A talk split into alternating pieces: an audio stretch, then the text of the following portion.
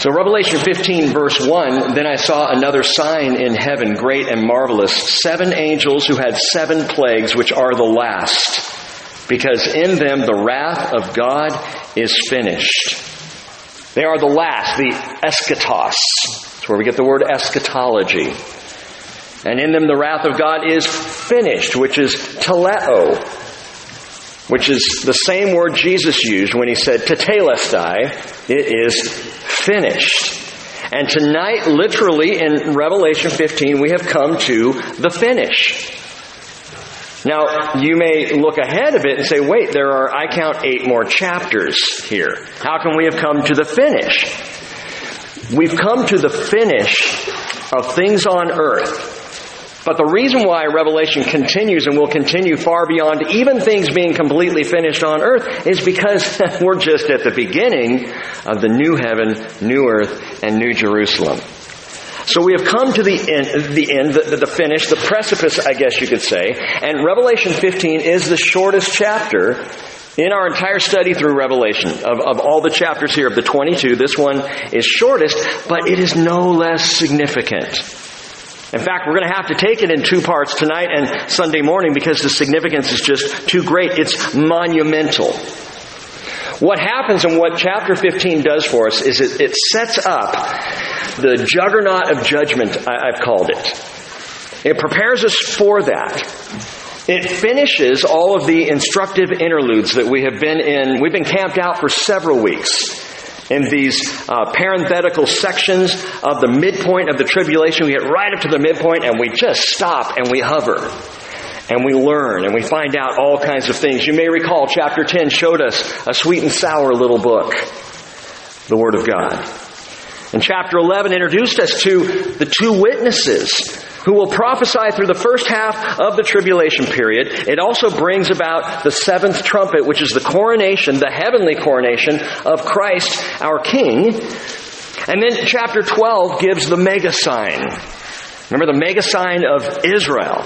Also in chapter 12, the throwdown of the dragon, the flight of faithful Israel from the dragon and his henchmen to a place prepared in the wilderness. All in this interlude. And chapter 13, revealed for us Antichrist rising and beasting, along with the false prophets, both of them being agents of the dragon in an unholy trinity. Chapter 14 began, and we behold the Lamb at the beginning of chapter 14, standing on Mount Zion with 144,000 of his sealed bondservants who have made it all the way through. And now they're standing there with Jesus. But chapter 14 also ended, you may recall, with that bloody scene of Armageddon. But not before three angelic messengers fly. And they come in with their messages. And as we talked about on Sunday, even with the last gospel of the age, as the angel declares, fear God, give him glory, and worship him. But with chapter 15, we get back on track after just one more scene. One more pause, which takes place right at this time as we lean out over the precipice, as it were, of the Great Tribulation. This scene takes place in heaven, verse 2. And I saw something like a sea of glass mixed with fire and those who had been victorious over the beast and his image and the number of his name, standing on the sea of glass, holding harps of God. And so it's not only the 144,000 who made it, but here in heaven, the saints from the tribulation, standing victorious, standing on this sea of glass. They're in heaven because while they lost their lives on earth, they feared God. They feared God more than global pressure. They feared God more than the dragon and his henchmen. They feared God more than they loved their own lives. Jesus said in Matthew 16, 25, whoever loses his life for my sake will find it.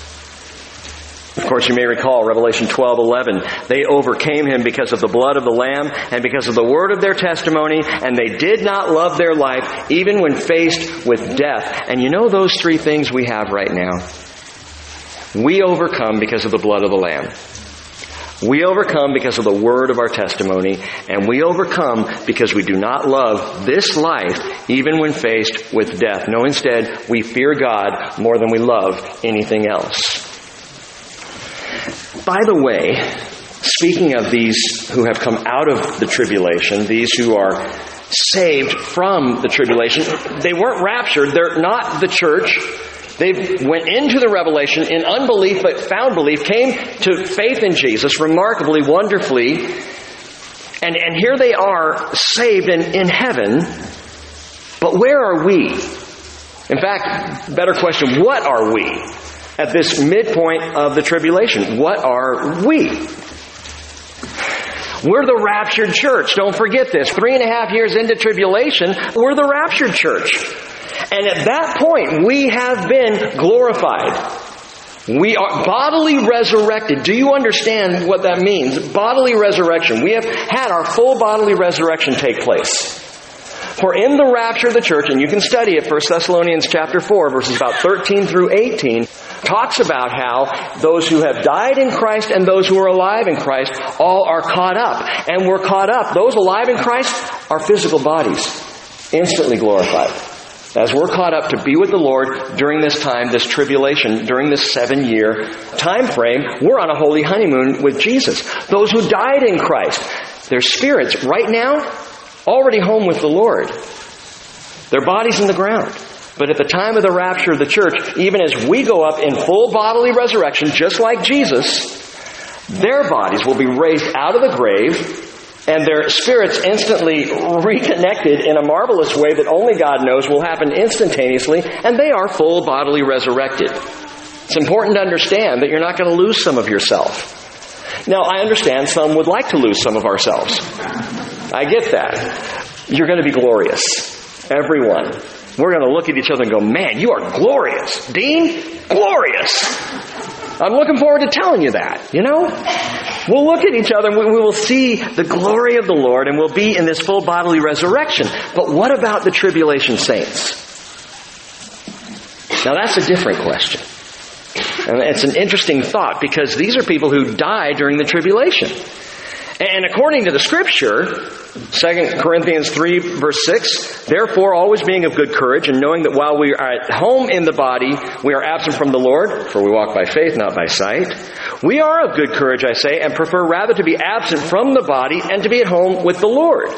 And so what Paul tells us right there is if you die in Christ, though your body goes into the grave, your spirit immediately goes home to be with the Lord. Purchased by the blood of Jesus, redeemed, your spirit goes home. Okay? Now, are you tracking with me okay on this? So, what about the tribulation saints? They die in the tribulation. All of these that we are now seeing here, standing on the sea of glass before the throne of God, they're present there. So, if they die during the tribulation, when is their rapture? When does that happen? How does that work? Their spirits, immediately upon death, go home to be with the Lord. Well, how do you know that? Well, you need to turn in your Bibles back to Revelation chapter 6. In case you missed it the first time, Revelation chapter 6. Go ahead and turn there and I'll show you.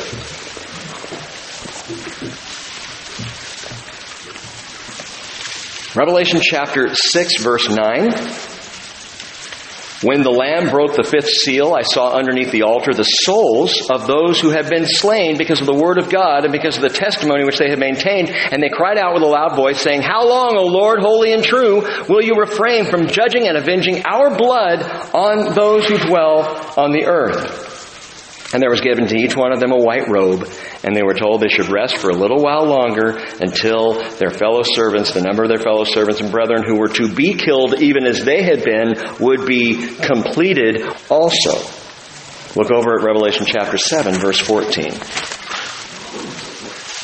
7 verse 14. These are the ones who have come out of the great tribulation, or out from the great tribulation. And they have washed their robes and made them white in the blood of the Lamb. For this reason they are before the throne of God, and they serve him day and night in his temple. And he who sits on the throne will spread his tabernacle over them. They'll hunger no longer, nor thirst any more, nor will the sun beat down on them, nor any heat. For the Lamb in the center of the throne will be their shepherd, and will guide them to springs of the water of life, and God will wipe every tear from their eyes. So there they are, the souls of those who die in the tribulation, they're at home with the Lord. But again, that doesn't answer the question, what about the bodies? So for that, we got to go to 1 Corinthians 15. 1 Corinthians chapter 15.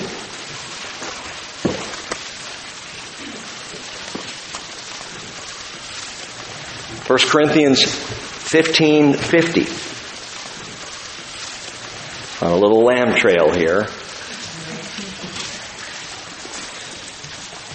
Where Paul writes, Now I say this, brethren, and note this, it's, it's vital to understand that flesh and blood cannot inherit the kingdom of God, nor does the perishable inherit the imperishable. Behold, I tell you a mystery.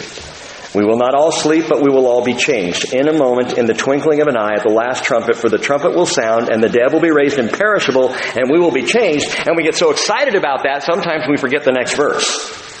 53. For this perishable must put on the imperishable, and this mortal must put on immortality. What is the mortal about you and me? It is our physical bodies full bodily resurrection. Our bodies, our mortality will be made immortal. That's what happens, again, for the church at the rapture, instantaneous immortality. Where body, soul, and spirit, I'm, I'm all there. I'm not like half there, a little confused. I'm not half the man I used to be. I'm all there, right? So when does this happen again for the tribulation saints? And the answer is at the end of Revelation, which we're not even to yet, but I'll give you a sneak peek. It's Revelation chapter 20 verse 4. Revelation 20 verse 4. And I saw the souls of those who had been beheaded because of their testimony of Jesus and because of the Word of God, and those who had not worshipped the beast or his image and had not received the mark on their forehead and on their hand, and they came to life and reigned with Christ for a thousand years. That's when it happens. So for anybody who dies in the tribulation, all these who their souls are with Jesus in Revelation 15, they're there standing on the sea of glass mixed with fire before the throne. That's their spirit. Their spirit man, their spirit woman, the souls, they're all there. Body's not yet resurrected, but at the end of the tribulation, so three and a half years from now in Revelation 15, instantaneously they will be full bodily resurrected just as we have been the mortal will put on immortality, the perishable will put on the imperishable, and that's when it happens for the tribulation saint. And they're going to be resurrected for the kingdom. But even now, at the midpoint, this is good news. Their situation is not grave. Little pun there. Wow. What's the matter? Casket your tongue? I'm okay. Their situation is not grave and they're not, they're not dust napping. They are not soul sleeping. They're walking on water. They're standing before the Lord. They're standing, we're told in verse 2, on a sea of glass mixed with fire. Now, we've seen the sea of glass before. Revelation 4 6, before the throne was something like a sea of glass, like crystal. So this, this crystal sea that sometimes we sing about, we talk about, the sea of glass, but now, now it is a sea mixed with fire. Why? Because in the Bible, fire indicates the righteous judgment of God. Judgment is about to fall on this world like it has never fallen before. Even in the first half of the tribulation. Even through the seal judgments and the trumpet judgments and all the things that we have discussed and read in this revelation. The wrath of God about to be poured out is the full blown anger, the full cup, undiluted, poured out on the earth, and it is fire. What did God rain down on Sodom and Gomorrah? Fire. First use of fire in the Bible is there in Genesis 19. Sodom and Gomorrah. How did God first appear to Moses? In a burning bush that was not consumed. Later, God descended upon Mount Sinai in fire and smoke. What was required to be stoked on the altar and for the sacrifice but fire? And what did we see in Jesus' eyes at the very opening of the revelation? Remember, it's the revelation of Jesus Christ. We saw eyes as of fire. Fire indicates the judgment of God. And the Hebrew pastor said in chapter 12 verse 39, our God is a consuming fire. fire. It's judgment. And so here it appears that his righteous anger, and it is right, it is spot on, it is burning hot, and now it reflects across the crystal sea. There is fire there where there wasn't before. As things were just getting underway, as the church is there in chapters 4 and 5 of Revelation, and we're before the Lord, there's the crystal sea, but nothing about fire is being spoken of yet. Now we see fire mixed in. God is preparing seven angels to pour out seven bowls of wrath. But before he does this, in this marvelous scene, those saints, those martyred saints who came out from the tribulation, which includes all of those who previously cried out, Revelation 6:10, "How long, O Lord? How long, holy and true, will you re- refrain from judging and avenging our blood on those who dwell on the earth?" All of them, plus now all of those who complete the number of martyrs, are now before the throne, standing together on this fiery sea. Now, this is wonderful. Because here they are before the Lord and they are not judged, they are victorious. They are vindicated. Now, heaven is all about worship and praise and glory to God, but I suspect there may be some applause when these come out onto the sea. They are honored, even as honoring them honors the Lord who brought them through and who saved them. But you know what? I bet they don't appear victorious or vindicated on earth. More like vanquished and eradicated. Or defeated and decimated. Finally, we're rid of them. We thought we got rid of all those Christians when they disappeared three and a half years ago. And then more started popping up. Oh man, those Christians. But now, now we're rid of them all. Those failures, those Bible toting, crutch walking, Jesus talking nonconformists. They're out of here. In a world that honors strong flesh over a strong spirit, these saints who come out from the tribulation will not be lauded and honored on earth, far from it. And I got to thinking about that this week and the fact that, man, when we stand for Christ, we don't have to worry about how it looks to anybody else. We don't have to worry if it's applauded or denigrated. We don't have to be concerned if someone takes issue with us or encourages us. We just live for the Lord. And God, and this is one of my favorite verses in all Scripture I've gone back to so many times. God is our shield. Genesis 15:1. After these things, the word of the Lord came to Abram in a vision, saying, Do not fear, Abram. I am a shield to you. Your reward shall be very great. Or, or, I am your shield, your exceeding great reward. I am your reward. So I'm going to shield you through the battle, and at the end of the battle, I'm your reward. And the Lord promises this. And I think also of Galatians 1:10, for am I now seeking the favor of men or of God? Am I striving to please men? If I were still trying to please men, I would not be a bondservant of Christ. So I go back to the question of Sunday morning, is there someone you fear more than you fear God? Is there someone you fear more about upsetting than you fear the Lord in worship and praise and honor? Are we more concerned with how we might come off to other people than simply fearing the Lord? Because these trip saints show us something marvelous. They are not only victorious, but they stand vindicated. Their faith approved.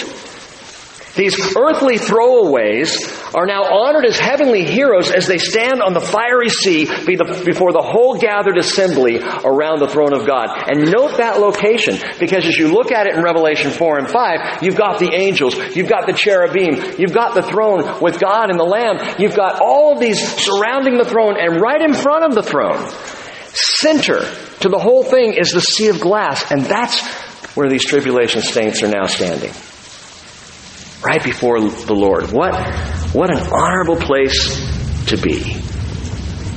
And as they stand there before Him, they bust into glorious song, verse 3.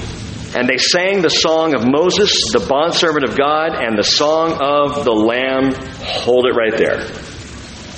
What is this? This song of Moses, song of the Lamb? It's a holy heavenly mashup. I like that phrase, a mashup. We, we, we see that in music and in art and in different uh, areas of entertainment today, a mashup where you put two, two disparate elements together, you mix or you, you create a fusion, maybe of two different songs, two different pieces of art that you fuse together. It's a mashup. So slamming it all together. And in this case, what we have in verses 3 and 4 is a beautiful combination of the first recorded song in the Bible and the last recorded song in the Bible. Song of Moses, Song of the Lamb. The first and the last. And both are number one on the Billboard Hot 100. And so they're now put together for this marvelous, amazing song that the tribulation saints are singing. That they're belting out from the sea of glass. Oh, I can't, I can't even imagine the scene. What is this going to look like? We'll be there. We're going to see this in person. You're not just going to hear it described. You're going to be there watching it take place as these who gave their lives for Jesus on earth are now singing his praises. These who, wow, we all thought they missed grace. But God's grace is so much bigger than we ever thought it was. And here they are, and they are worshiping and they are praising God. The song of Moses and the song of the Lamb. And the song of Moses is all the way back in Exodus 15. So let's go back there. Exodus chapter 15. As you turn, here's the story. God had them boxed in. He had them wedged between two locations, uh, Pi-hahiroth and Migdol. Pi-hahiroth means the mouth of the caves, and Migdol means tower. And so, as they fled out of Egypt, they fled down, down into the west of the Red Sea, and as they fled down there, they come to this very mountainous, jaggedy, peaked region, and in between Migdol and Pi-hahiroth, they're wedged in. So what they have is they have the Red Sea before them to the east. North and south, they have the mouth of the caves and the tower, these big stony, rocky formations. And then coming the other way, they've got the entire army of Pharaoh coming down. They've got nowhere to run. Nowhere to hide, nowhere to go, and God did it to him. He's the one who placed him there. Lord, why would you do that? He literally tells them before this whole scene takes place, I want you to head, head back and camp out in this location. That's often when God is most glorified, is when we have nowhere else to turn. We've got nowhere to run, nowhere to hide. You can't go into the sea, you'll drown.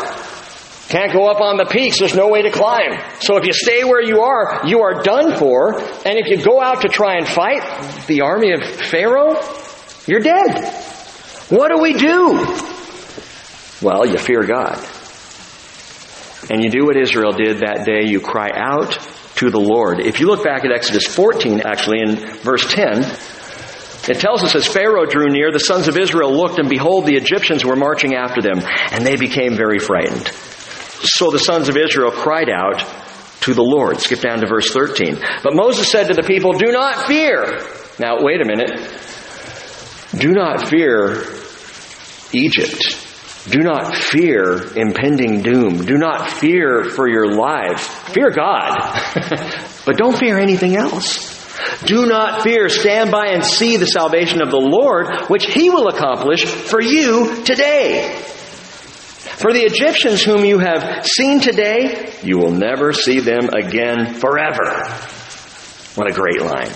Verse 14, and the Lord will fight for you while you keep silent. And by the way, that's, that's a good word for us today. Let the Lord fight for you and you keep silent. Because sometimes the more I open my mouth in argument, the more I lose. So just let the Lord fight. Let Him be the shield. Down in verse 16, as for you, Lift up your staff, the Lord says to Moses, stretch out your hand over the sea and divide it, and the sons of Israel shall go through the midst of the sea on dry land and, man, unpredictable.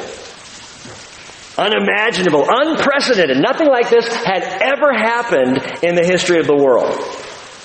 I know we've, maybe you've seen the Ten Commandments and you watched Charlton Heston do it. Maybe you've driven through the Red Sea at the Universal Studios tour some point in your life. Maybe you've seen it in another movie, you know, The Prince of Egypt or something. Stop and think about what's taking place here, something nobody had ever seen. And not just the Israelites who are fleeing, but the Egyptian army who are approaching. watching this take place as God takes this sea, and the Red Sea is, is no pond. And he begins to spread the waters apart. I, I can't, I, even to this day, try to imagine what it looked like. I remember a Bible picture book. I think I shared this with you recently. And, and the children of Israel walking through, and a little three year old child looking up, and there's a whale swimming by. You know, love it. What was it like? And God parted the sea, and Israel walked right through, and the ground was dry. And again, it's not something you see every day. It had never happened before. It, it would happen again because the children of Israel would then ultimately, 40 years later, they would make their way around to the Jordan and God would part the waters of the Jordan. But even that was different than this. The Red Sea crossing was divine rescue. Jordan crossing was more like divine welcome. Like God opening the doors and saying, come on into my land. But the Red Sea was absolutely a getaway, a deliverance of the people of Israel. Now, this is where we got to pause for a minute. Because these are just two of the numerous miracles of God that He has performed or does perform even today for the modern state of Israel, for the Jewish people. There are miraculous stories. You can read about them throughout the scriptures, or you can pick up a book called The Six Day War by Michael Oren and read some miraculous stories that happened in June of 1967. You can pick up the Yom Kippur War by Abraham Rabinovich and read about some miraculous things that happened in 1973. In fact, you can just start to track all of the skirmishes, battles, fights that Israel has gone through in its 71 years as a modern state, as a reborn nation. You can read all of this and, and the, the wonders of what I believe, because you see these things, they should not have happened. We were talking today, well, I'm going to get ahead of myself. Hold on, Rick. Whoa. They were massively outgunned, outmanned, and outmaneuvered in the War of Independence. Israel should never have become a nation. Read O Jerusalem. That's a book that, that is stunning in the fight for the, for the birth of the Jewish state. And when you read O Jerusalem, I read it and the whole way through I keep thinking, I hope they win Jerusalem. I hope that. I, you know, I knew they wouldn't. At that time, I knew it was lost but it's so well written anyway. All of these wars, the Sinai campaign of 1956, Six Day War in 67, the surprise Yom Kippur War of 1973, the Lebanon War of 82, Lebanon War of 86, the Intifada against Israel from the, the Palestinians 87 to 93, the second Intifada, which went from 2000 to 2005. And guess what's happening right now? You probably read that a rocket was fired out of Gaza, landed 25 miles north of Tel Aviv, which is deep into Israel. That's, that's hasn't, they haven't gotten one that far before. And this right after our Israel interest meeting on Sunday. Hey, there are churches there right now enjoying the time of their lives. Trust me, it'll be okay. But this rocket was fired out of Gaza. And of course, if you read the news, and probably the only headline that you saw, if you saw anything about this, made Israel look bad and talked about how it was a rogue rocket. Hamas did not mean to fire. It was accidental. It was an accidental, like, oh, it just, did you see, I didn't, did you I didn't do, I don't know how that happened. We come to find out a couple days later that Iran ordered it. Iran's behind it, driving it. We find out also that Hamas is watching what's going on right now in Israel and wanting to cause disruption and disturbance all that they can. Tell you what, Iran does not want Benjamin Netanyahu to be prime minister of Israel. He's too tough. If you watch what's going on in Israel politically right now and compare it to what's been going on the last two years politically in America, it's parallel what President Trump has gone through and what Benjamin Netanyahu is going through are almost identical. All of these battles, all of these skirmishes were engaged by enemies of Israel for the sole purpose of driving the Jew into the sea. But just two days ago, something marvelous happened thrilling. And you, again, you may not even have heard. Or maybe some of you dug it up or saw it, maybe one headline in the news, but on Monday, March 25th, 2019, President Trump once again reversed decades old irresponsible U.S. policy, in my opinion, signing a declaration recognizing Israel's sovereignty over the Golan Heights. Wow. Now I realize you, you, prophecy buffs and you Israel interested people, you, you, know what that means. A lot of people will be, be like Golan Heights. What, what's what's the big deal? This the Golan Heights is a mountainous territory that extends from the Sea of Galilee in the south, uh, the south of the Sea of Galilee. This is all northern Israel, but the Sea of Galilee all the way up to the, the far border of Israel, right up to Mount Hermon. And that whole section, it borders Syria to the east and then Lebanon to the north the Golan Heights.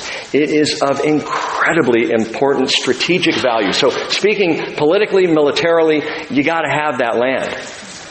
From 1948 to 1967, Israel was under constant attack from that region, from the Golan. Syria just lobbing missiles, snipers lined up to shoot at school children on the kibbutzes down there, the kibbutzim around the Sea of Galilee. First bus driver that we had on a, on a trip to Israel talked about how he spent most of his life growing up in bomb shelters that they would be let out for 20 minutes or so a day to play outside, but then they'd hear gunfire and they'd have to make it for the bomb shelter again. And so for all of the, you know, for almost 20 years, this was life in Israel. Constant daily bombardment by Syria trying to destroy. And then 1967 rolls along and Syria has massive tanks lined up on the Golan ready to drive down into Israel and cut the country in half where Israel was only eight miles wide anyway. And what some say is a miracle happened. I think it was. A handful of Israeli tanks, three or four, and the Syrians, driving down the hill, stopped, turned around, and went back. They couldn't believe they had gotten so far into Israel. And they figured the Israelis must have some kind of secret counterattack. We better go back. Cause, and, and they feared that perhaps we're going to get down here and they're going to start firing missiles over into Syria. So we got, and they backed up. and the little Israeli tank drivers are going, dude, we're awesome. you know? So many things happened in that war. What happened by the end of six days, Israel was halfway into Syria to Damascus. And the only thing that stopped Israel was Russia saying, knock it off. You go to Damascus and we will enter this war. And so Israel stopped and pulled back to the Golan. This is territory, please understand, territory that was won by Israel in a war of self-defense. And no country that has ever taken territory has been forced to give it back when they've taken it in war of self-defense. It just hasn't happened. And yet ever since 1967, we're told that it's occupied territory. Israeli occupation. And that's what you'll hear through the liberal press all over the place. That's what they will say. This is occupied territory. Well, for the first time since 1967, an American president did the right thing with the Golan Heights, and he declared on Monday the Golan is Israeli sovereignty. Bless Donald Trump. I gotta read you a couple of things that are just remarkable here. I, I, was sitting there watching this take place, and President Trump said, We will confront the poison of anti Semitism through our words and, more importantly, our actions. In the last century, humanity witnessed the horrific consequences of anti-Semitism and a world without a Jewish homeland. In the wake of those unthinkable horrors, the Jewish people built a mighty nation in the Holy Land, something very powerful, something very special and important. There can be no better example of greatness than what Israel has done, starting from such a small speck of sand, and he's referring to Tel Aviv, which was pure sand dunes when Israel started. Netanyahu got up to the podium and he said, President Trump, I can't, I could do my Netanyahu voice, but I'll just, let me just read it to you. Your recognition. No. Your recognition is a twofold act of historic justice. Israel won the Golan Heights in a just war of self-defense, and the Jewish people's roots in the Golan go back thousands of years. In the long sweep of Jewish history, there have been a handful of proclamations by non-Jewish leaders on behalf of our people and our land. Listen to this. Cyrus the Great, a Persian by the way, Iran is Persia. Cyrus the Great, the great Persian king, Lord Balfour, who signed in 1917 the Balfour Declaration indicating that Great Britain supported a Jewish homeland. First time that that had happened. President Harry S. Truman, who was the first world leader to recognize Israel as a country, and President Donald J. Trump. Listen to that company.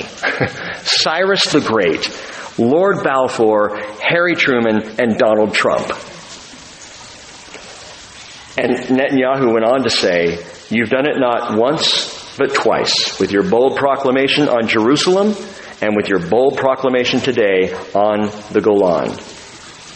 Wow. And by the way, this was no random political stunt. Donald Trump is being used by God. No other president, two things I can tell you about him right now, no other president has taken such a stand for Israel. No other president. And you can, I'm just talking about actions. I'm not talking about tweets. no other president has taken such a strong stand for the people of Israel. And Benjamin Netanyahu even said, we have never had a better friend in all our history. And no other American president has taken such a firm stand for the unborn. That's huge. When people say, why do you Christians support Donald Trump? Israel and the unborn are two great reasons. He, at least for now, we're watching. I don't know what's going to be unveiled after April 9th. When the, the deal of the century plan is unveiled, unrolled, I don't know what it's going to look like, but I'll tell you something that we have seen happen this week. Land for peace is dead. It doesn't work. The whole idea of appeasement. That's why the world has continued to look at Israel. Israel's like a, if you, if you think about it this way, it's like an, an oblong slice of pizza with chunks bitten out of it as far as the world is concerned. If you look at Israel and down in the south, you've got the Gaza Strip and a big chunk bitten out of it. That, that belongs to, you know, the, the just people of Hamas. And then you've got a chunk bitten out of it in the, uh, in Samaria, which belongs to, called the West Bank. Then you've got a chunk bitten out of it up in the top, which is the Golan Heights, and the people say that's occupied territory that needs to go back to Syria. Well, guess what? That chunk has just become part of Israel. At least from our backing and standing up for Israel. I say this was no random stunt. This has been planned. This has been considered. This has been, I don't, I don't know if Donald Trump is a prayerful man. I don't know if he prayed about it ahead of time, but I'll tell you what, whether he knows it or not, he's being used by God right now. Six days ago, Pompeo was in Jerusalem. Something else happened that has never happened since the Jewish state began in 1948. American presidents, American dignitaries have gone to Israel and have gone and prayed at the, at the Western Wall, the Kotel. But because of the situation being what it is and because of pressures from the Arab world around, they don't want that recognized, even the Western Wall Plaza recognized as, as Israeli sovereignty. So the Israeli government has never been able to accompany any world leader to go pray at the Western Wall. Even when Donald Trump went, he went alone. I mean, he had his bodyguards, but no Israelis went with him. Six days ago, when Pompeo went to the Kotel to pray, Benjamin Netanyahu went with him. And they stood together. No wonder he's saying there is no better friend of Israel than President Donald Trump. Now, of course, the media has already jumped on condemning Trump for uh, for signing this into law, for talking about this, and, and making this a reality. The, the declaration, by the way, is completely legal. It's completely within the purview of the president to declare and support a nation as as he's doing. So the media, um, they're already saying that Trump has thrown away Israel's bargaining chip for peace with Syria. That's like giving a chip to a rabid dog. You know, come on. What President Trump is doing is he's changing the rules. And the rules always have been Israel has to give up and lose. Well, now it's no, no, this is their land. Well, how do you know this is their land, Rick? You're just, you're just taking a political position. No, this is the land that God gave to Israel. Well, I don't see the Golan Heights in Scripture. I do. I see it there. Before I tell you where, listen. Joel chapter 3 verse 2 says, I will gather all the nations and bring them down to the valley of Jehoshaphat. I will enter into judgment with them there on behalf of my people and my inheritance Israel, whom they have scattered among the nations, and they have divided up my land. And it is not the right of human beings to divide the land that God has allotted to his chosen people. So all we have to figure is, do the Golan Heights belong to Israel as given by God? And once we know that, if the Bible supports that, done deal. I don't care what any president or prime minister or world leader, world leader says. It doesn't matter to me at all. What does God say about it?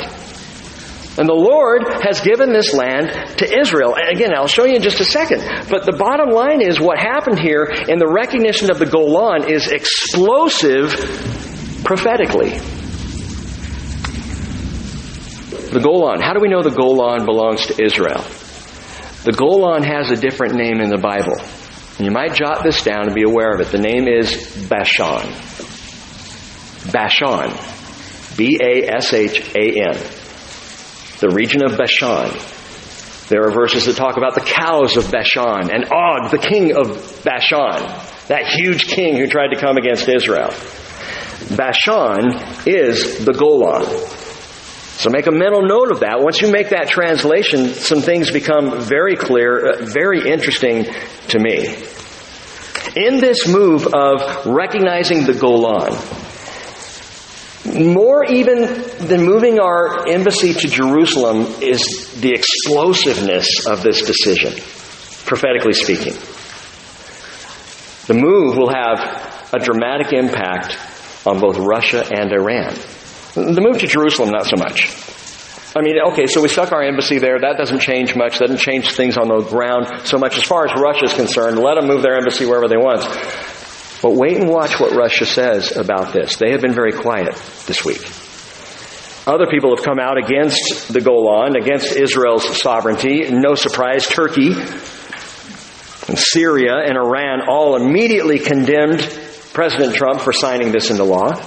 No shock on this one, the United Nations Human Rights Council. That's not an oxymoron. They came out immediately against it. So did the European Union, which that figures into our study of Revelation, by the way. The European Union is totally opposed to Israel maintaining or receiving this land. Now, this is more than a history lesson, so stay with me. Watch for Russia's response. Why Russia? What's the big deal? Well, Russia and Iran both have already poured literally billions into the war in Syria. And they're not doing it because they like Bashar al Assad. They're not doing it because, oh, we got to help out those poor Syrians. It's strategic for the Russians. Absolutely strategic. And they want their money back. They have a major investment in Syria, which is right there at the edge of the Golan Heights. They want to get it back. They got to get it back some way or another. War is always a way to get your money back if you win. So watch Russia, pay attention. Because these are not just geopolitical arguments. I want you to turn over just for a moment longer to Ezekiel chapter 38. Ezekiel 38. We'll get back to Revelation. I know we're in the middle of a song, but Ezekiel 38.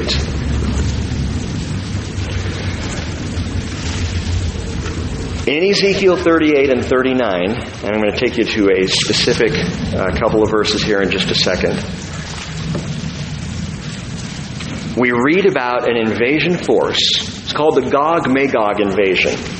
We read about this invasion force that comes from the north and it involves, it combines Russia, Turkey, Persia, Libya, even Ethiopia gets in on the act. What's interesting is you don't see in this Gog Magog invasion, you don't see Egypt. Israel and Egypt actually are on pretty good terms in terms of peace. And you don't see Jordan. Because Jordan and Israel are on pretty good terms, which wasn't the way it was even 20, 30 years ago. It's, it's interesting how things have shifted, and now we're in a position where Jordan's cool, Egypt is cool, they're not involved, but these other countries have big issues with Israel. So you've got Turkey to the north of Israel. You've got Russia to the north of Israel. You've got Syria to the northeast of Israel, and all combining in what the Bible prophesies as a massive invasion of Israel by this coalition force. Ezekiel chapter 38 verse 9 tells us this. You will go up, you will come like a storm, you will be like a cloud covering the land, you and all your troops and many peoples with you. Listen, this is intriguing because listen to the language, you will come like a storm, not like an earthquake. You will come like a cloud, not like dust on the ground. What does that imply? It sounds like an air invasion. Sounds like a massive air attack that is coming where? Right across the Golan Heights. The most strategic point of land that Israel has is the Golan. Bashan. Bashan. Look over in Ezekiel 39, 17. Because what happens is this massive invasion is launched and God supernaturally will step in and stop it. According to the prophet Ezekiel, and the prophets are not wrong. But there is a day coming, it has not happened yet. We may, we may not see it. it. People are divided. Will we be raptured beforehand? Will we see this happen? I don't know. It'd be cool to see it happen. But they're going to invade massively. They're going to come against Israel. By the way, in a land of unwalled cities, Ezekiel says, which indicates a land that has peace, a land that feels secure. Israel has security fencing, but I'll tell you what, inside Israel, we got security. We feel safe. It's a safe place to be. And with the Golan firmly in Israel's hands and internationally recognized, at least by the United States, that's Israel proper now. It's a land of, we're protected now. Unwalled villages, land at peace, and all of a sudden here comes this massive invasion, and God puts it down immediately. And in verse 17 of Ezekiel 39, we read, As for you, Son of Man, thus says the Lord God, speak to every kind of bird and to every beast of the field, assemble and come, gather from every side to my sacrifice, which I am going to sacrifice for you as a great sacrifice on the mountains of Israel, that you may eat flesh and drink blood. You will eat the flesh of mighty men and drink the blood of the princes of the earth as though they were rams, lambs, goats, and bulls, all of them fatlings of Bashan. That's the Golan Heights. That's happening on the Golan. So all of this that we're seeing right now, it's, what's intriguing to me, I, I told you, I, I read O Jerusalem about the War of Independence, and I was riveted because of all that was taking place. Not only the war, but geopolitically, how Israel was getting aid from foreign countries, getting smuggling weapons in just so that they could fight. How they how they did that. And then the Six Day War, you can read about it and go, oh, I, I would have been, I would have loved to have been alive in the time to see the interplay between these world leaders and what was happening in Israel. Wouldn't that be fantastic? Look at where we're living, my friends. I mean, this is happening all around us right now. We're seeing things right now taking place. Israel in the news constantly. I mean, come on, when is the world going to wake up? As to how important these days are and what's taking place in front of us. So again, this attack, which is destined to spectacularly fail, will be put down where? On the Golan Heights. So, as I said, keep your eyes on Russia, Turkey, Syria.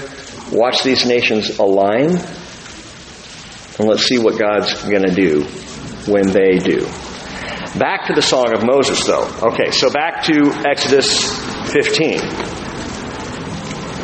Just as happened with Moses and the people of Israel, a supernatural uh, deliverance from an attack that's coming on against the people of Israel. And here's the Song of Moses, Exodus 15.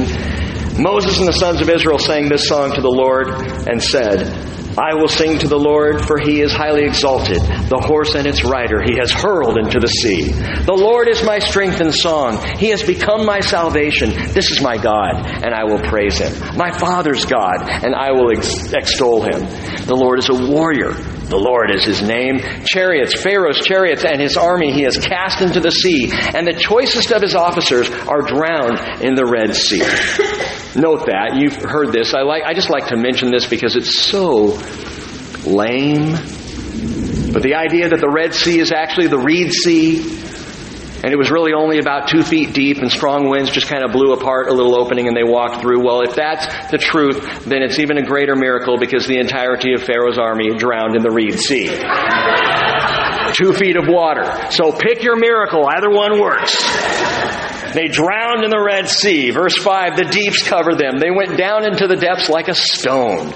Your right hand, O Lord, is majestic in power. Your right hand, O Lord, shatters the enemy. And in the greatness of your excellence, you overthrow those who rise up against you. You send forth your burning anger, and it consumes them as chaff. Anger perhaps fiery like on the crystal sea. And the blast, at the blast of your nostrils, the waters were piled up. The flowing waters stood up like a heap. The deeps were congealed in the heart of the sea. The enemy said, I will pursue, I will overtake, I will divide the spoil. My desire shall be gratified against them. I will draw out my sword, and my hand will destroy them. You blew with your wind. The sea covered them. They sank like lead in the mighty waters. Who is like you among the gods, O Lord? Who is like you? Majestic in holiness, awesome in praises, working wonders. You stretched out your right hand and the earth swallowed them. In your loving kindness, you have led the people whom you have redeemed. In your strength, you have guided them to your holy habitation. The peoples have heard, they tremble. Anguish has gripped the inhabitants of Philistia, that is in the promised land, they heard. Then the chiefs of Edom were dismayed. The leaders of Moab, trembling grips them. All the inhabitants of Canaan have melted away. Terror and dread fall upon them. By the greatness of your arm, they are motionless as stone until your people pass over, O Lord, until your people pass over whom you have purchased. You will bring them and plant them in the mountain of your inheritance, the place, O Lord, which you have made for your dwelling, the sanctuary, O Lord, which your hands have established, and the Lord shall reign forever and ever. And the place of his establishment, the mountain of the Lord, is Jerusalem. One other thing I, I forgot to tell you about Bashan. How do we know that God gave that to Israel? The entire land of Bashan was given to a people by the name of Manasseh. This was land deeded to the tribe of Manasseh. This was Israel proper. This was given to Israel by God. You can look it up in your scriptures. It belongs to Israel. It has ever since God gave it to them, and no one else is going to change my mind on that. So the Song of Moses, you can go back to Revelation. It is a song of divine deliverance. A glorious song of a people who have been saved, and God has been doing it for Israel throughout the centuries, even through the Holocaust. God wonderfully birthed a nation through the pain and the loss and the horror. Israel came out of it a nation. The people survived. And so the song of Moses is a song of deliverance. So is the song of the Lamb, which is why it's such a great mashup. Revelation chapter 5 verse 9, they sang a new song saying, Worthy are you to take the book and to break its seals, for you were slain and purchased for God with your blood men from every tribe and tongue and people and nation. You have made them to be a kingdom and priests to our God, and they will reign upon the earth. This is a mashup of the deliverance of Israel and the deliverance of the Gentiles. They're wonderfully similar, these two songs. Song of Moses happens at the Red Sea. Song of the Lamb happens at the Crystal Sea. Song of Moses is sung by rescued Israel. The Song of the Lamb sung by the raptured church in Revelation 4 and 5. Raptured church is singing that song. We're singing that song. Song of the Lamb is our song. Well, then why are the tribulation saints singing it? Because they're mashing it up with the Song of Moses. So it's their own thing. Song of Moses was about the people being brought out of Egypt. The Song of the Lamb about God's people being brought into heaven. The Song of Moses is a song of rescue. The Song of the Lamb is a song of redemption. But why the fusion of these two songs? Revelation 15 verse 3. They begin to sing, saying, Great and marvelous are your works, O Lord God the Almighty. Righteous and true are your ways, King of the nations. O Lord God the Almighty. Who are they singing to here? Is this song for Jesus or is this song for God? You know the answer. Yes. yes, it is. The song is sung to the Lord God, the Almighty. This is the fourth time out of nine times in Revelation where that name is given, Lord God, the Almighty, and it can refer to both God the Father and God the Son. And by the way, both deliver. Revelation 1 8, God the Son says, I am the Alpha and the Omega, who is and who was and who is to come, the Almighty. By the way, that's a hint. That's how we know it's Jesus, because He is to come. And Re- Revelation 11, 17. We give thanks to you, O Lord God the Almighty, who are and who were, because you have taken your great power and have begun to reign. Again, that's got to be Jesus. Remember why? Because Jesus is coronated. He's coming. So again, it's about Jesus, who is Lord God the Almighty. This is, after all, the revelation of Jesus Christ.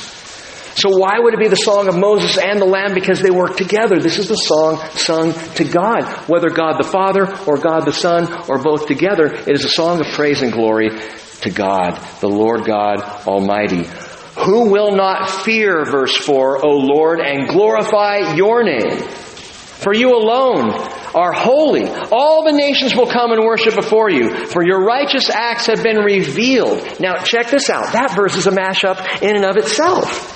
Because you have two Hebrew scriptures from separate locations, Psalm 86 and Isaiah 66, and they get mashed together in this marvelous song. Psalm 86 verse 9, All nations who, have you, who you have made shall come and worship before you, O Lord, and they shall glorify your name. And then Isaiah 66, 23, it shall be from new moon to new moon, from Sabbath to Sabbath, all mankind will come to bow down before me, says the Lord. Psalm 86. Boy, we're talking about all nations coming and worshiping before the Lord. Isaiah 66, all the nations coming and worshiping before the Lord. The Song of Moses, the Song of the Lamb. It's a mashup of everyone who fears God. All nations, whether they're united or not. all nations, whether they're European or Eastern, all nations will come before Him and will worship Him. And what's really interesting about that is that there will be, get this, there will be citizens of the nations that come against the Lord and against Jerusalem who were not in agreement with what their nation was doing. There will be believers in the tribulation quietly living their lives quietly in faith in Jesus who are going to enter the millennial kingdom. Nations who will worship before the Lord. Not in agreement with Armageddon, but faithful nonetheless, not martyred for their faith, but somehow surviving the seven years of tribulation on the earth, and yet believing in the Lord, and they, along with faithful Israel, will enter into the millennial kingdom. Now, how do you know that?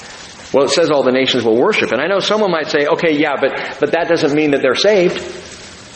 I know that at the name of Jesus, every knee will bow in heaven, on earth, and under the earth, and every tongue will confess Jesus Christ as Lord to the glory of God the Father, and that's true. Believers and non-believers of this age will all confess Jesus is truly Lord. Some before their demise.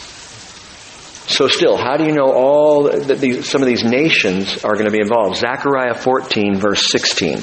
It will come about that any who are left of all the nations that went against Jerusalem will go up year to year to worship the King, the Lord of hosts, and to celebrate Hag Sukkot, the Feast of Tabernacles, Feast of Booths.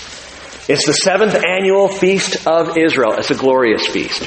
It's one that I've been so tempted to kind of shift our schedule as we go to Israel every other year and offer that opportunity for folks to go and by the way, side note, if you're like, man, I, I wish I could go, I'd love to go. I'm just not one of those who has all the money and is able to go. Hey, you need to meet some of the people who are going. And ask them how much money they have for a trip like this. Do you know how many people afford to go to Israel?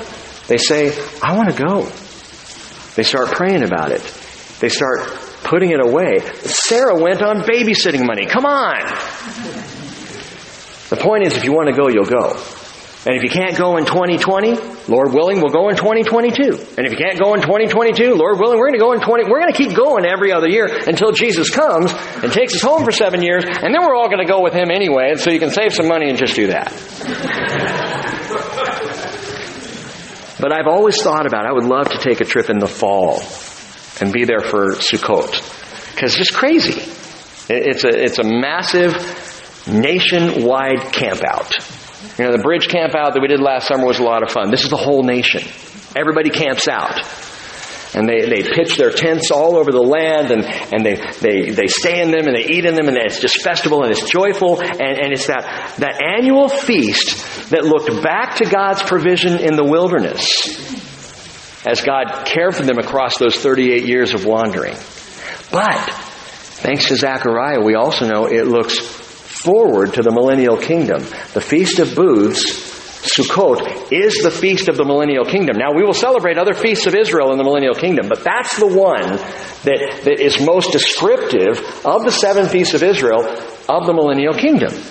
And so it will be celebrated, and this, this feast that looked back to their deliverance and forward to the kingdom, and everybody on earth in the millennial kingdom, the thousand year reign of Christ is going to go up to Jerusalem. We're going to show up for that feast. You may be, your area of, of oversight as, as a part of Jesus' royal government on earth, you might be in, know, Yakima. Some are working for that. I don't know. You might be on Maui. I don't know. You're going to have some area of oversight, but you will be going to Jerusalem every year for Sukkot. And I have a feeling transportation is just going to be marvelous. It's not going to be like 737 Maxes. You know, it's just going to be us going, Jerusalem. And there we are. Anyway, I digress. Will everyone have to come to this annual feast? Because he says, any who are left of all the nations will, that went up against Jerusalem, they'll now go up year to year to worship the king for the Feast of Booths. So does everybody have to go? And that could be some expense, right? Answer, no, they don't have to go. However, Zechariah 14, 17 says it will be that whichever of the families of the earth does not go up to Jerusalem to worship the King, the Lord of hosts, there will be no rain on them. So your choice. You can go up and enjoy and celebrate and worship the King, and come on back home and have rain and, and, and all the goodness of the Lord, or you can not go up and get drought that doesn't sound very nice. I mean, that sounds kind of like compelled worship, kind of, kind of forced.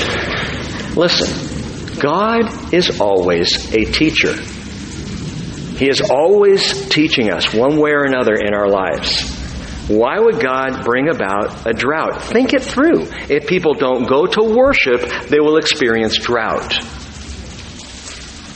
Lesson learned.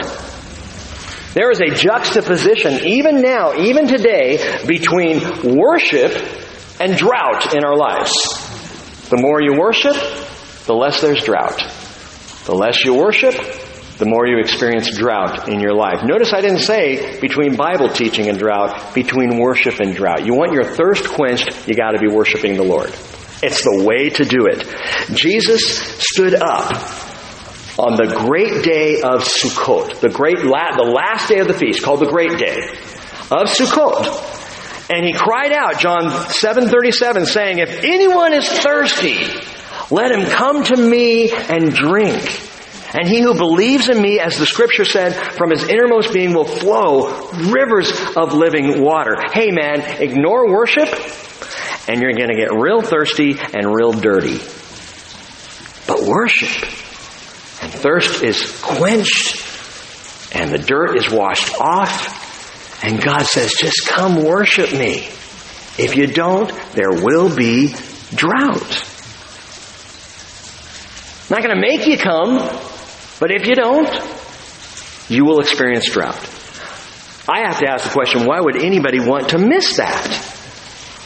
Knowing that I could go up every year to celebrate Sukkot with Jesus in Jerusalem, why would I not want to do that?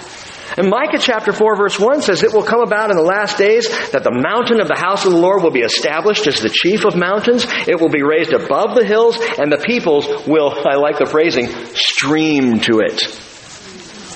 We're going to stream to it. Why? Because there's no drought when you're worshiping the Lord. Just rivers of living water as we stream up to worship Him who is the source of our living water. Ezekiel 47 even gives a graphic and literal description of what's happening in Jerusalem in the millennial kingdom. Ezekiel describes from the threshold of the house of the Lord in the temple complex, right underneath the threshold, a little stream begins. It starts to roll out, out from the threshold, down the stairs, out from the temple mount. It continues to flow, and suddenly it's knee deep, this little streamlet. And then Ezekiel goes on to describe, read it, Ezekiel 47, all of a sudden it's waist deep. He goes further, it's neck deep. Ultimately, it is unfordable, this river that's flowing, and the river will part and it'll go two directions. One direction out to the Med Sea, and the other direction out to the Dead Sea, and the Dead Sea will come to life. It will become a freshwater sea because of this supernatural river flowing out of the temple of God. Talk about not experiencing drought. Talk about quench of thirst. Man, go up and worship the Lord. This flood of living water, and God creates a picture of it right there in Jerusalem that we will see with our own eyes. And this is really cool because we, we go down to this area. We go driving down there when we go to uh, the southern area of Israel. We go to Masada and, and Engedi and we're told in Ezekiel 47:10, check this out, and I love to point this out when we're there, it will come about that fishermen will stand beside it. From Engedi to Eneglaim, there will be a place for the spreading of nets. Their fish will be according to their kinds, like the fish of the great sea, very many. Fish! Look, the Dead Sea kills everything that tries to live in it.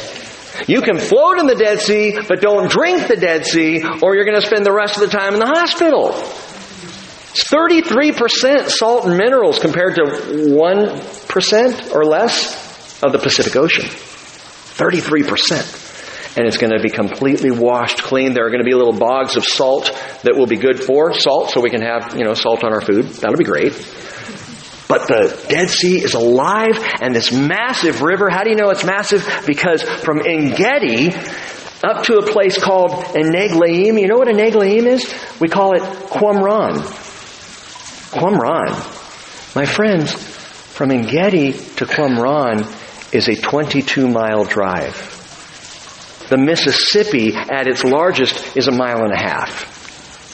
22 miles wide. Zechariah 14:8 says, "And in that day living waters will flow out of Jerusalem, half of them toward the eastern sea, the other half toward the western sea, and it will be in summer as well as in winter." Which means you don't have to have the rains. All you need to do is have the one who reigns, Jesus Christ.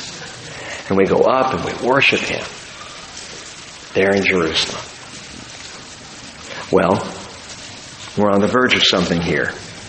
After these things, verse 5, I looked and the temple of the tabernacle of the testimony in heaven was opened. And the seven angels who had the seven plagues came out of the temple clothed in linen, clean and bright, and girded around their chests with golden sashes.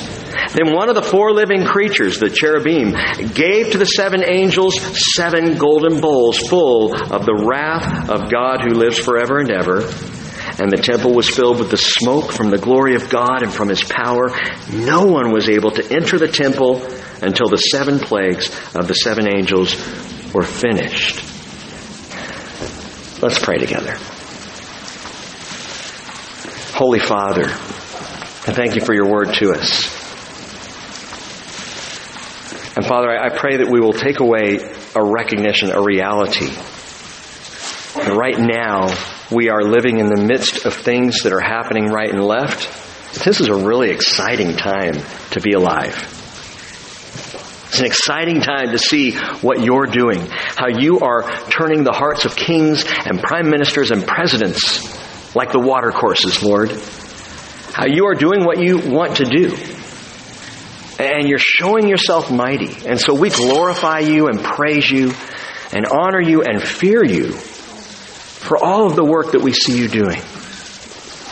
Again, Father, we Sing the song of Moses and the Lamb. Even now, great and marvelous are your works, Lord God the Almighty. Righteous and true are your ways, King of the nations. Who will not fear, O Lord, and glorify your name? For you alone are holy. All the nations will come and worship before you, for you and your righteous acts have been revealed. And Lord, we are among those who right now are recognizing the revelation of your righteous acts, even as we study through the revelation of Jesus Christ. Lord, thank you for revelation. Thank you for keeping our eyes open. And may we remain with eyes open, considering and looking at all these things, and all the more excited for the coming of Jesus. Lord, I pray encouragement for everyone here tonight because sometimes we don't feel victorious. We feel the opposite. We feel denigrated just because we say we're Christians. Some, some don't even want to mention it or speak the name or, or, or declare it because we know it's just going to make us look, well, in the eyes of the world, foolish, weak, dependent. Well, Lord, I am a fool for Christ. And I am weak because then in Jesus I am strong. And I am dependent on you for life and breath and godliness. And I pray, Father, you'll fill us, fill us up with, with boldness and encouragement and with the joy of the Lord, which is our strength. Help us keep our eyes fixed on Jesus to the day of his coming and recognize all these things are coming together and this will come to pass. As sometimes we sing, soon and very soon. In Jesus' name. Amen. Are you dry? Tonight, are you thirsty? Are you weary? Are you tired? Do you feel defeated in this life? Do you feel like, man, I'm working so hard and I'm not seeing any good come out of it? I'm not seeing any change? My encouragement to you is right here and now tonight, cry out to God. Cry out to God. You feel pinned in? Cry out to God. Better yet, sing the song of Moses and the Lamb. And the one thing about the song of Moses that I've thought for years is how marvelous it would have been if the people of Israel had sung the song of Moses before they crossed the Red Sea, as opposed to after. Brothers and sisters, we can do that by faith right now. If you feel pinned in and struggling and in a difficult, tight spot in your life, praise God now for what He's about to do for how he's going to part the waters. I don't know how he's going to do it. I don't know how he's going to see you through. I guarantee you, if you'll look to Jesus, he will. So why not praise him now ahead of time? Because our King is coming. Amen? If you need Jesus, if there's anything we can pray for you, if you want to give your life to Him for the first time, we invite you to do so tonight. Let's stand together and sing. We'll be standing up front to pray with you.